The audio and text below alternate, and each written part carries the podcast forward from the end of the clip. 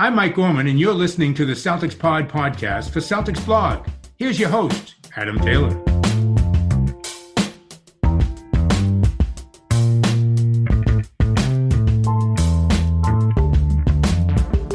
What's up, everybody? I hope you guys had a happy new year. Myself and Brendan, we decided to take the Friday off because one, I had a bit of a hangover. Two, I had a bit of a hangover. I'm not going to lie. I'm, I'm still joined by Mr. Brendan Nunes. We're recording this straight after, like literally a couple of minutes after Boston scraped to win against Detroit. Uh, how do you feel about this game, Brendan? I'm, I do not want to spend too much time reacting to it, but more talking about the less the the things we can take away from it. But how do you feel about the game in itself? Um, I, I mean, I think that you should definitely more convincingly beat the Detroit Pistons. You know, we can probably talk about both of them um, together a little bit here. Uh, both of the the last duo of Piston games and, and, the more recent one. I mean, defense is like an issue, um, which doesn't make sense. Like, I still think they're a good defense, but they were supposed to be a top tier defense, and that's just not happening. Um, I have numbers that I'll get into a little bit later, but I think a lot of it has to do with this two big lineup that I, I really, you know, was supposed to be good on the defensive end and then cause you some spacing struggles. But I think that two big men out there is is getting abused. These guys do not rotate quick enough. They're not light enough on their feet um, to really make this work. And it's like at very least, it, I get that you're going to have perimeter struggles. Protect the rim well, and I don't know. They've been like average at it. Yeah, so the idea is that they're super switchable, right? I mean, you can switch Tyson Thompson. They're quite versatile defenders but it's just not working. I mean, the thing that I've kind of took away from this. Go on, go ahead if you had something. They're switchable for fives, you know, but like at the four, like, do you really want them switching on to twos ever or anything? You know? Yeah, no, I get what you're saying, but what the way I'm trying to word it is they're switchable enough that on defense it should work because of the additional size. That's the way Brad Stevens is trying to make it happen.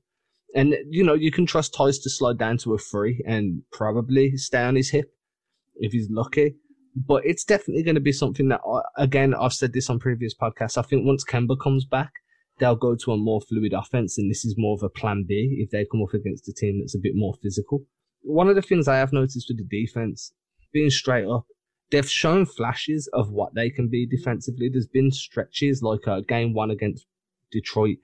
The second half was a lot better defensively. They had a lot more aggression. They were closing out better. They were, you know, they were switching with more purpose.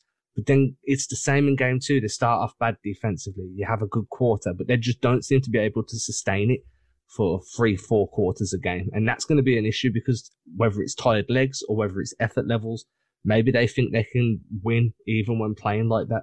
Yeah, and yeah, I mean, going into Detroit, they definitely seem to I mean, they were very lackadaisical in that first quarter of the first matchup. Uh, just got destroyed to kick that one off, and ridiculous amount of turnovers. Um, saw it in the second showing as well, especially at the start of the third, and and you do mainly see this this two big lineup only at the beginning of the game and at the beginning of the second half. Um, and you know, I mean, with the talent on the team, like I get wanting to get Time Lord out there as well, and the best way to work in these three big men is probably I mean you got to have some of them sharing the floor sometimes, and Time Lord's not really going to share the floor with anyone probably, um, or with any of Thompson or Theis really. Um, and, and I agree with you that they're switchable, but like my issue is when when one guy gets beat, not necessarily one of the bigs, when anyone gets beat, and then there's a help help situation going on, and then all the rotations while the ball swings around the horn for the opposite team. That's when the big is too slow for me, and that's leading to like open threes for for um, the opposition. And I think that's a little bit of a problem. I mean, both teams in the most recent game shot ridiculous from three. You know, Boston was 15 of 33, 45%, and Detroit was 16 of 36, 44%. I mean, like sometimes you live with Sekou Doumbouya hitting two of two. You know, you live with Josh Jackson shooting 50% from three. But some of them were were looks that while they're not good three point shooters, I mean, you don't leave the guys wide open. Yeah, and that's part and parcel of playing this two big lineup. Like you need to decide whether you want them guarding guarding the perimeter more, sitting on the where on the help line you want them sitting. The issue that I find is when you're asking the two guard lineup to guard up on the perimeter, they're easily beat backdoor or they're beat off the baseline. You ask them to sag off, and then they're not quick enough, or they're slow, you know, just a step too slow to close out. And that's probably where the biggest issue is. What you, they need to find a way that if they're asking these guys to sit back on the helpline, to figure out how to force the shooter off the three point line and try and entice them into drive. But I just don't know how they're going to do that. That's probably been the biggest thing for me as well. Is you see them load the help side on defense and like in in game two against Detroit, the one that's just finished, you saw that um Theis was helping off of Blake Griffin multiple times on the weak side corner. And then the ball would get swung out to Blake Griffin, and Theis just couldn't scramble back in time to contest the shot. Luckily, Blake Griffin's corner threes weren't falling much, so you know he's a bit more of a threat from the wing. But it, it's that sort of thing where there's consistently somebody helping off that doesn't have the the vertical and lateral quickness to close back out enough to alter shots. And Theis got burnt on that a few times. Thompson doesn't really get asked to close out like that because you want him around the rim. But at the times he is, sometimes he's burnt on that too. It's just a lack of speed. I feel like this team has got better in terms of toughness, but they are a little bit worse in terms of athleticism. Yeah, and when when it's a more typical four, like you saw Jerami Grant in that first in that first matchup, which is more of a typical four, I feel like in the modern NBA. While they are switchable players, um, you know, they're they they definitely are going to have their struggles there, and I'll I'll throw out these numbers. Um, so Tristan Thompson with Theis also on the floor. This double big lineup, offensive rating of ninety four point four, not great. Defensive rating 113.7, a negative 19 net rating um, in 56 total minutes. And then if you look at Thompson with no Theis, um, 105 offensive rating compared to 94, and 100 defensive rating compared to 113. You get a positive 4.7 net rating. It's that defense that's a really big difference. And offense, uh, offense is a notable difference as well. But I mean, a 13 point difference on, on defense there, totally notable. You know, I, I think 113 defensive rating is not good for a lineup that, you know, I, I feel like is out there probably mainly for defense. And then if you look at the opposite side of it, um, I mentioned the numbers with both of them on, and then Thompson only. So Theis only 97 offensive rating, which is not great, um, but still better than both of them on there by about three. And the defensive rating is, is much better there. Um, you get a 98 when it's only Tristan Thompson on the floor compared to 113. Um, they're better with just Theis compared to just Thompson if you're talking about just these offensive defensive ratings. But I mean, it's they, they definitely are getting beat on the defensive end when both of the guys go out there. And then the best offensive um, center they can throw out there right now is Robert Williams, actually. In, in, the 79 minutes he's been out there, 125 offensive rating compared to 97 just Thompson, 105 um, actually really good for just Theis, but then 94 for both of them, and then yeah, 125 in the Robert Williams minutes. Yeah, this is the issue though, right? Brad Stevens is putting the, the two big lineup out there for defense. And his argument, he said it in a press conference the other day, his argument is it's not a big enough sample size to really be drawing conclusions on how poor they are, how good they are, how they're working together.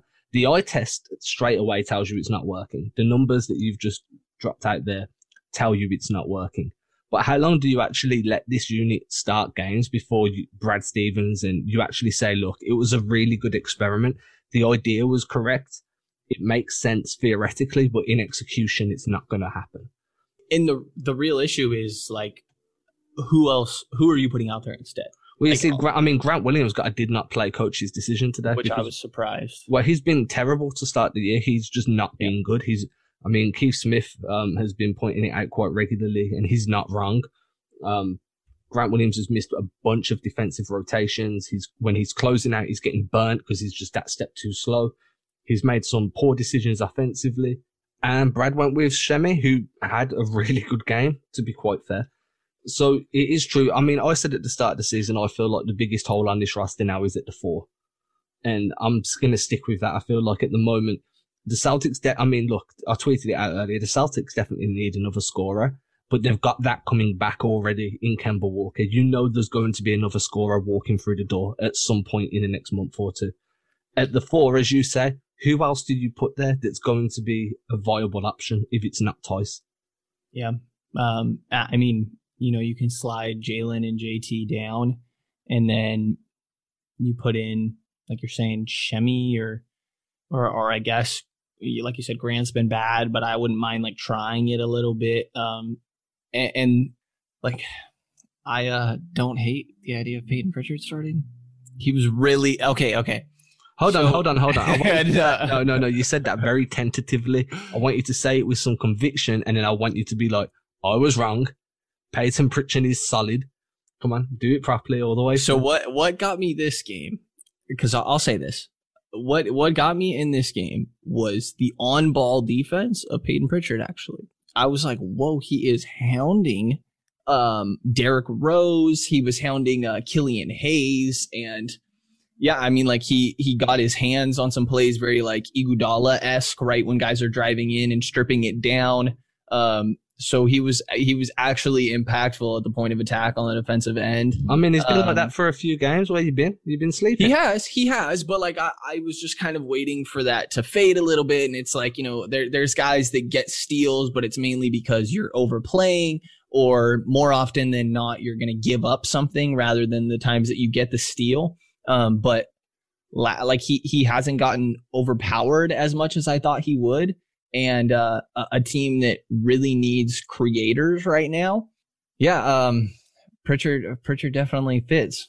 I'm waiting for the. I, was wrong. I was wrong. I was wrong. Like it, it's still very early, um, but at this point, like I, I actually do feel comfortable saying I was I was wrong about Pritchard. Yeah, okay. I'm uh, I'm just gonna ride you on it because it's gonna be the inside joke for the duration of the season. I don't Uh, blame you. For the, for clarity, I tweeted this out as well. I like to tweet stuff when I find numbers because I can go back and find them again later. Pritchard, with his steal, he had one steal against in the second game against Detroit. That put him, I think it was second or third. I think he's second on the team in steals because then there's two guys tied above him for first. So he's one of the more active guys when jumping passing lanes. He he's really, really like in your face on D. He forces guys to have to pick up their dribble. He forces guys to do a crossover onto the weaker hand, and he he really does anticipate them quite well. And the dude is a blur in transition. I don't hate the idea of him starting. I do prefer the idea of him being the first guard off the bench in terms. Well, I like my. Okay, let me premise this. That's the first point guard off the bench, assuming Marcus Smart, if he does go back to the bench, is a two guard on the second unit. So I do like him as the, but Marcus Smart showed that, and I, I took some heat on Twitter yesterday because I don't like Marcus Smart shooting threes in, down the stretch in the clutch. Marcus Smart showed exactly why I feel that way today. Um, he was, he was, in my opinion, the best penetrator on the roster, the best facilitator on the roster. Um, he was the best defender on the roster in that game. Those three things are where I feel like his value is. So if you compare him next to a guy like Payton Pritchard that can play off ball as well and can score if you leave him open, if you sag off him, he'll fire. He can drive. I, I like that point guard tandem. I just don't know where that leaves Jeff, Jeff T. Yeah, yeah. Um, and hopefully Teague's all right. We saw what looked like an ankle injury for him. That I think at this point we don't have any update. Um, yeah. Um, I, I think that let, let's talk about this Marcus shot real quick. Um, the the three in semi transition, right? I mean, like I think if Marcus Smart is wide open, he should take it. But he just still had forward momentum going. I'd like him to just like take a dribble there real quick, and if nobody responds, shoot it. If somebody comes to you, then then make another play. You know, um, like I, I like him shooting open threes in the clutch. I think that's fine, but it, it was more so that he kind of still had this forward momentum, and I, I think he just could have been a little more patient. If we're talking about that one three specific, that I think was was pretty polarizing. Yeah, so that three for me, and I put a, a screenshot out there. And my problem is, I, I know what I'm trying to say when I'm tweeting stuff, so it's very easy to misinterpret. But what I'm saying is, one, I feel like that's beyond his range as a consistent three point shooter. Two, Like too deep. Yeah, too deep. I feel like it, that extra step would have been perfect for him. Two, there was an open man in the corner. Now, I get it was Grant Williams. I'm not saying that shot should have gone to Grant Williams. That is not what I'm saying. What I'm saying is you had two defenders closing out on you, and the big man that was down in the paint guarding, I think it was Thompson, would have had to alter and close out on you, Grant Williams, if you start to drive that because there was oceans of open space. So Grant Williams, being the IQ that he's got, should theoretically drive that space and then dump off to Thompson for the easy dunk. that was my whole outlook on it. If Smart was going to shoot that, I would have preferred a pump fake, maybe see if you can get anyone off their feet and drive that closeout because you've got two guys coming at you, and then see what you can create off the drive. I understand it was late in the sh- um, late in the, the fourth. There, there wasn't much time on the clock, but you still would have had enough time probably to get another shot, or you or you're playing for overtime. I just don't like that shot in motion off the catch where it's probably one step too deep for you. And that was my whole thing about it.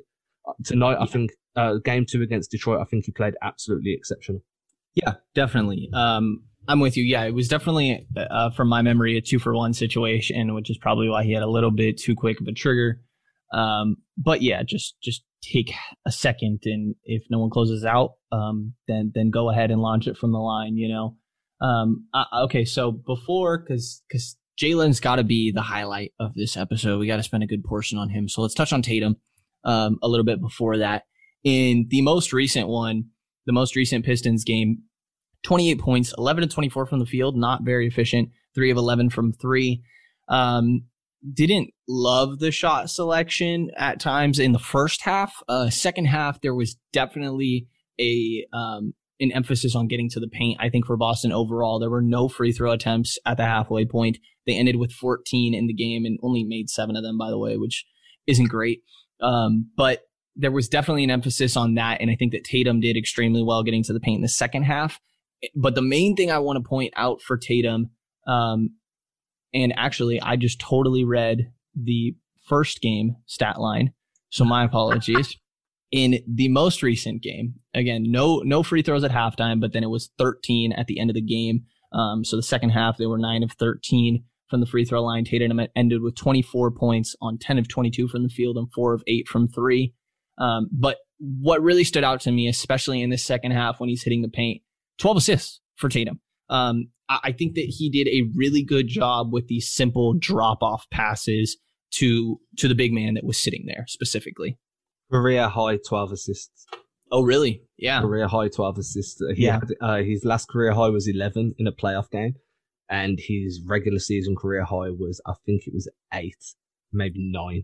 So, yeah, career high. He definitely has become better at reading when the big man's closing out on him on the drive and hitting those dump off passes. And it seems like that's one of the offensive points of emphasis when you drive. If you know, you like the Celtics like to have their big man sitting on the uh, the weak side low block ready to receive that dump off.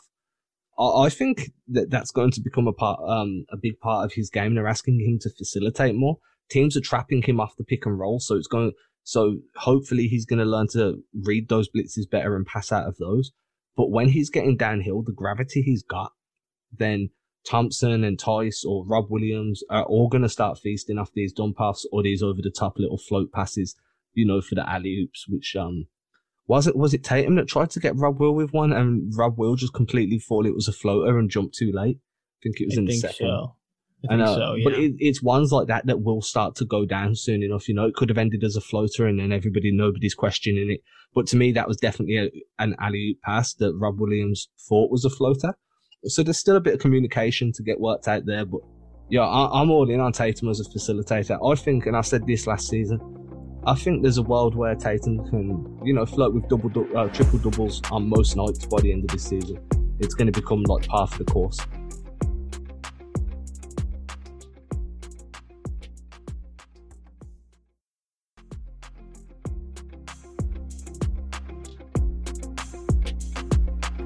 Yeah, and 24, 12, and 8 in the most recent game here.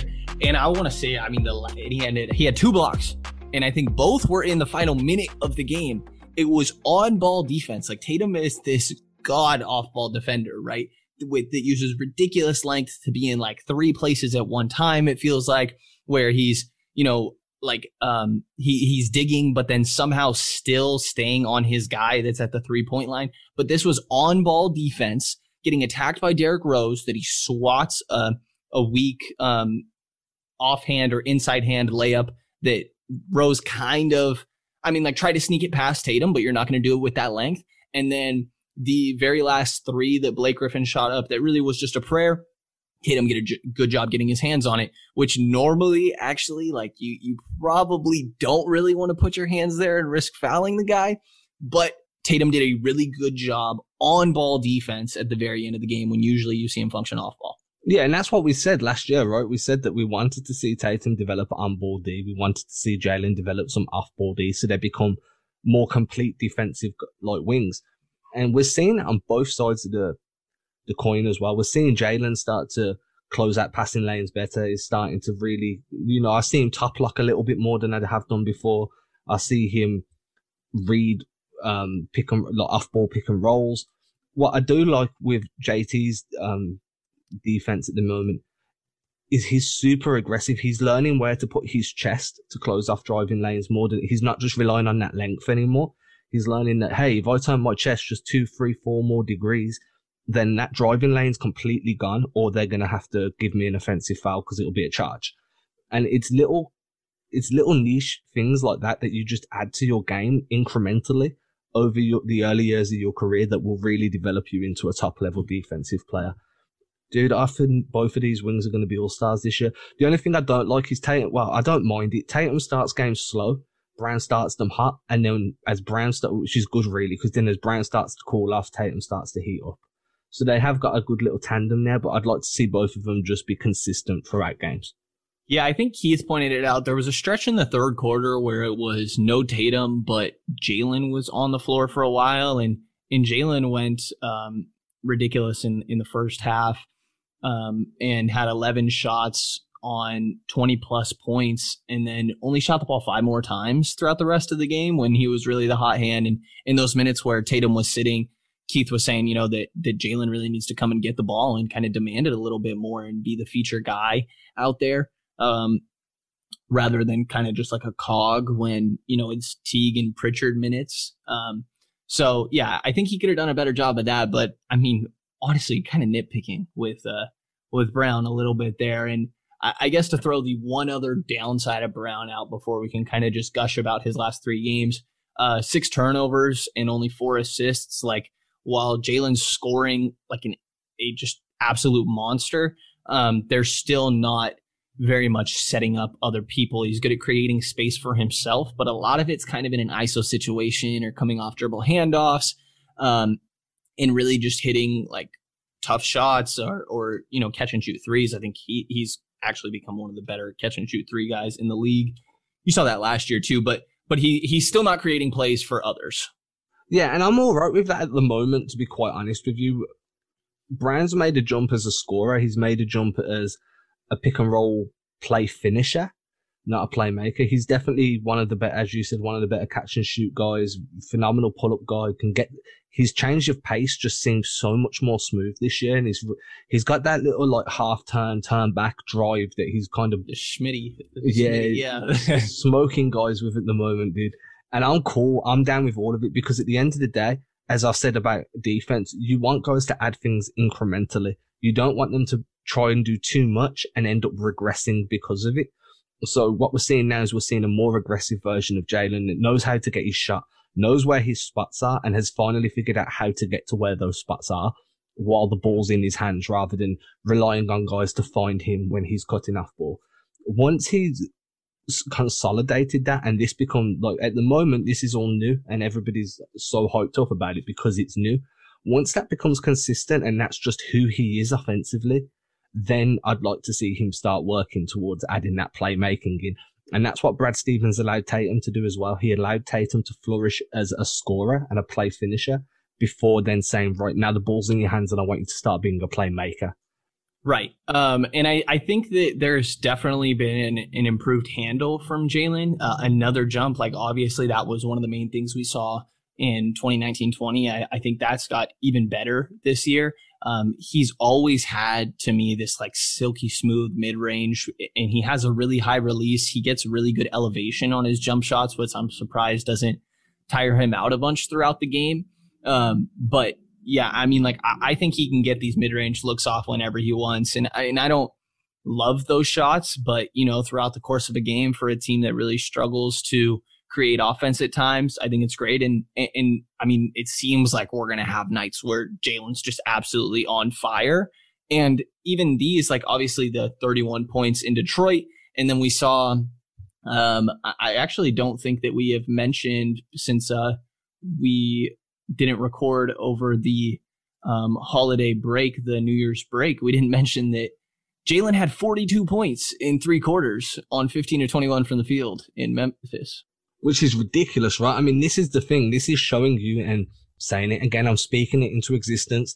This is showing you that the guy is most improved player worthy. If he can keep this sort of production up, I'm not asking for 42 points a night. I'm not even asking for 30 points a night.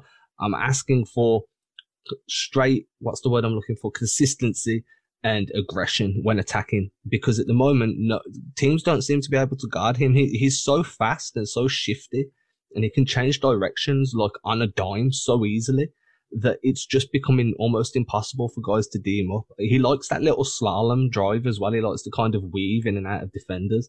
And then we saw oh man, was it against the Pistons in game one where he had that monster dunk and the shot clock expired just before he nailed it? Yes, yes, with the left too. Like, oh yes. It's things like that where like, okay, the dunk is cool, I love it, but what I love to see was the fact that the contact on the way up and on that drive did not alter what he was going for at all. That's additional strength. You know, we a couple of years ago, Tate, um, Brown would have completely and utterly screwed that up he would have uh, the dunk or he just would have flopped and tried to get the foul. Now he's going up so hard. And okay, the shot clock went and we got, it cost us the highlight.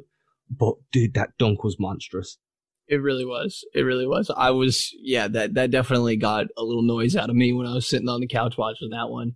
Um, and, and, yeah, he hits like none of his shots feel forced. Weirdly, um, like there, there's times where you know he's just creating for himself a little bit and you're okay with it because he's the feature guy in the lineup or maybe there's not too much going on. Like again, there's not that many great offensive options on this team right now. Um, but it, it doesn't feel like he's throwing up that many bad looks, right? No, at the moment it doesn't. There's a couple where he'll go for like a a floater or something like that that I feel like he could have handled a little bit better. He could have, you know, worked for a better shot or deferred the ball but he's hot at the time. He's not going in. He's not doing that when he's 0 for 6 from the field. He's doing it when he's like 9 for 11. So it do, you don't feel like it's forced because he's been successful up to that point. But there are a few shots where I'm like, oh, that was a little bit questionable, but they're going in. So I'll save the uh, the negative analysis till they stop going in, which I hope yeah, I, doesn't come.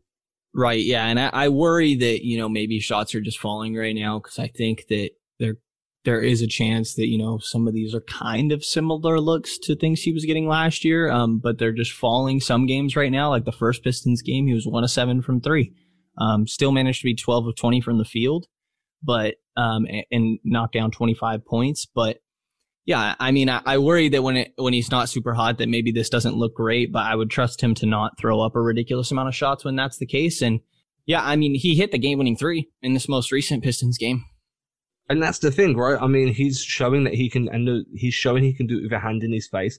He's showing he can do it in some of the most high pressure environments.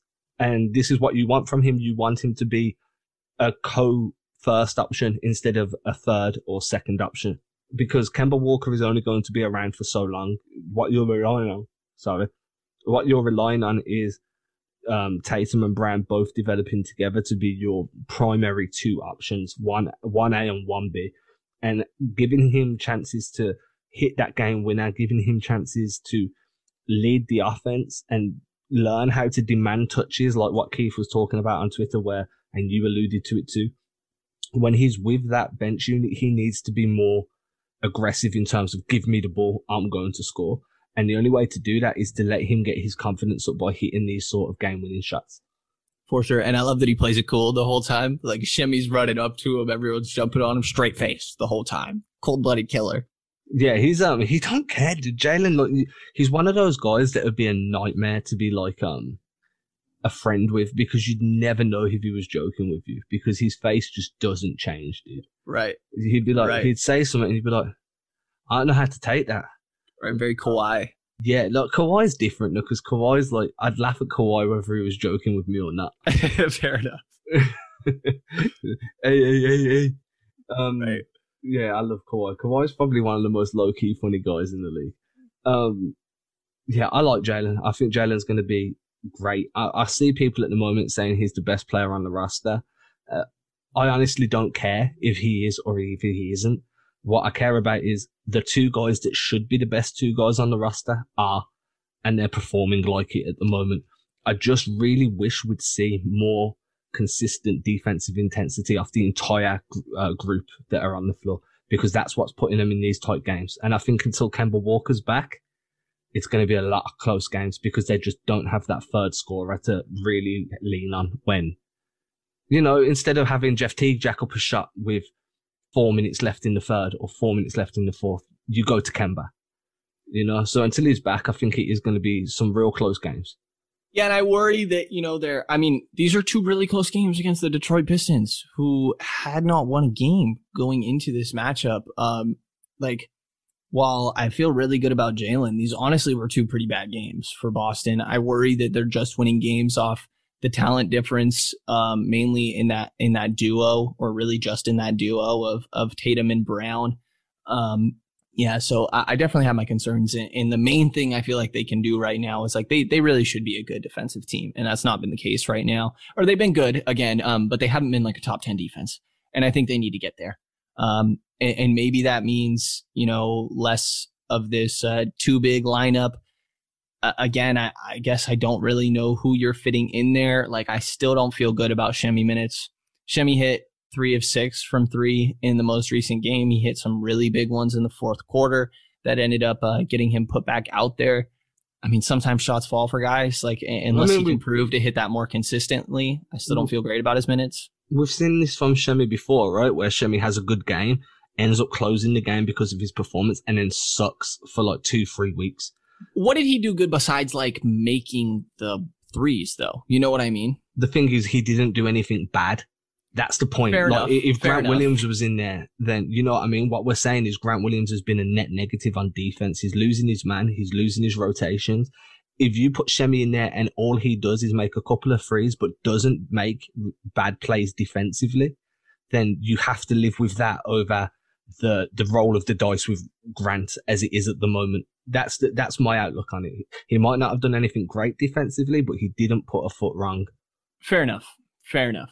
Um, yeah, yeah, I, I'm with you there. I think that, yeah, I, I just would enjoy someone that brought something on offense. But again, I'm preaching defense. Like I, I get why Semi is is part of this rotation. Uh, just would be nice to have somebody that is um, not so one dimensional on the offensive end as well. And hopefully Grant can become that guy because I think he's been promising at least on that end a little bit this year. You know what? I'm still on the same train train that the Celtics need a a bench scorer.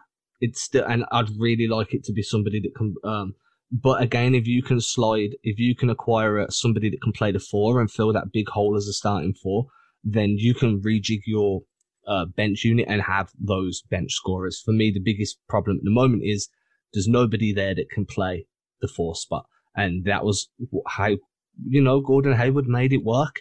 With him Yeah. gone now, I feel like um feel like the defense is still trying to figure out how to readjust without Hayward and incorporate Theis, um, not Tice Thompson, incorporate this two big lineup. I don't think they've even practiced yet, and then they played today. They're playing again tomorrow. It's a relentless schedule. It's going to be one of these things where it's trial by fire, and they're going to suck, and then hopefully they figure it out down the line. Yeah, and, and playing bad and coming through with wins um, is, you know, still still a good thing in the end. Um, I, I guess like really what matters is getting the W, and they they should have come through with two of them in, in this little road trip to Detroit, um, but obviously didn't. And yeah, moving moving forward, I I think that. You know, I, I definitely at one point in this game prematurely am thinking about okay, what other scorer can they maybe trade for to get on this team? And it's like, all right, you got to wait for Kemba and Romeo to be back. You know what I mean? Because, like, I agree with you, there's a hole at the four, but I think that Tatum can be that four, you know, and you just slide, uh, obviously, Kemba into the starting lineup. And then all of a sudden, what your bench is, and we've probably said this before, but sm- I guess Smart wouldn't be out there, but Pritchard, Langford, Semi, Grant, and Robert Williams, like actually not horrible. You know what I mean? Yeah, and I've made A a case for. I've made a case for putting Romeo once he's healthy, testing him in the starting lineup, and then having that Pritchard Smart um, guard tandem come off the bench along with Rob Williams, if Naismith ever figures out what's going on, then you can put him in. He didn't look good in Memphis, by the way. Dude, the players were having to tell him where to stand. He Yeah. he didn't know his defensive coverages. He didn't know the assignments. Offense, he he did he looked lost the entire time. But again, that's because there's been no practices. They haven't had time to work on him, work with him. Usually, a rookie will get drafted and have a month or two to work with with the Celtics coaching staff. Then you know they know where they need to be on the floor. But Pritchard's picked it up because Pritchard's a four year college guy that's came in a lot more polished than what Naismith has. Right. Right. Yeah. Um, Neesmith definitely needs more Naismith, time. Naismith. Naismith. Naismith. I, I, I think it's Neesmith. I think. Um, when when he gets playing time, we'll know for sure. Um, yeah, and you know the the odd guy out. I think both of us when we were kind of listing that bench lineup, uh, in a healthy, in a in a healthy scenario, uh, both of us kind of hesitated, and at least when I did, it was because I saw Jeff Teague's name, and I'm like, well, I don't actually exactly know where he fits. Um, so I don't know, but we'll figure it out, obviously, or Boston will figure it out. Um, Teague can, I I think he is a piece that, you know, could solve a lot of these offensive issues where it's like, where's another playmaker going to come from? But he has looked really kind of out of sorts right now. And I, I mean, the Teague that we've seen so far, like I think he's he's definitely going to improve from where he is right now. I don't know that it's going to be by a crazy amount since he's he is at the latter end of his career. You know, he wasn't great last season or anything like that, but I, I think we're definitely going to get a better Teague than what we've seen so far. Honestly, the way he penetrates, especially off pick and roll, I just want to see him reward the roll man. That's all I want. Hit that roll man with passes. He doesn't do it. If if, he, if his drive gets cut off, like, and you see this a lot, so keep an eye out for it. He'll come off the pick and roll. He'll drive. If defenses cut that drive off, instead of looking for where the roll man is, he will just fire it back out to the top of the perimeter and then get a second pick and roll set up to run. Instead of being like, right, I've got Rob Williams cutting with me. I'm just going to throw it up there. Rob Williams has got, you know, got a yard of space on his man. He's got the verticality. He doesn't do that. And that's fine because he's playing it safe. I get that. But don't run the pick and roll if you're not willing to use the roll man to your advantage, especially one as versatile, well, as potentially versatile as Rob Williams and as vertically gifted as Rob Williams. Yeah, this next game against Toronto is going to be a big one. Toronto has really struggled to start the year. Siakam's been genuinely horrible for them. Um, so they got their own offensive issues to work out, but obviously have a good defense they're still working with there. We get the return of of Aron Baynes. Um, so I, I think this next one's going to be a really good test for them. And also, I mean, while Toronto's one and four, um, they're that's crazy. They played five games. Boston has played seven. Does Toronto play tonight? Uh, later though. They do not. So that's that's a pretty big difference in the amount of games played. Interestingly, but yeah, I mean Toronto's definitely been struggling, but you would expect the guys to still go out there and you know this is a team that you saw in the second round of the playoffs and knocked out. Like while they're bad right now, they're not going to be. Is my point. You know this is a team you could see down the stretch. So I would expect some intensity and none of this lackadaisical play that you saw um, for stretches against Detroit. And I guess we're gonna we're gonna know how that hap- how that plays out by the time we record this next episode. Toronto's gonna be a much tougher test, much tougher test. They're um they're gonna have a point to prove after the playoffs as well.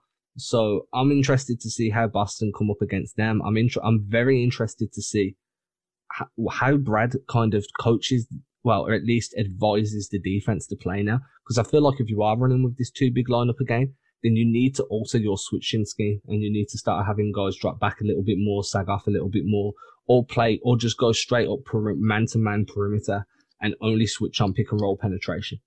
Um, I'm just very curious how it's going to work. And I'm guessing, you know, we're going to know, but well, we will know by the time the next episode airs. You're watching the game? Uh, yeah, I got Brooklyn on in the background, and let me tell you, KD just crossed the heck out of someone. Bad. Yeah, and then and then slammed it. Rui Hachimura. Oh my god. Uh, yeah, and and then he dunked it. I don't know what happened. I think there was like a seal offensive foul, which they've been calling a bunch this year. Shout out to Daniel Theis. But yeah, sorry, you saw my facial reaction, KD. You just crossed the heck out of Rui Hachimura. Guys, we'll be back again on Wednesday. I hope um hope you guys enjoyed it. If you did enjoy it, leave that five star written review. Write nice things. If you don't write want to write nice things, just don't leave anything at all because if you ain't got nothing nice to say, don't say anything at all. I'll keep throwing it to you. You always take a moment. Yeah, I do. I do. Guys, you can catch us again on Wednesday. Have a happy Monday and Tuesday. Let's get this W and we'll, is it Wednesday that catches? Yes, it is. So we'll speak to you then.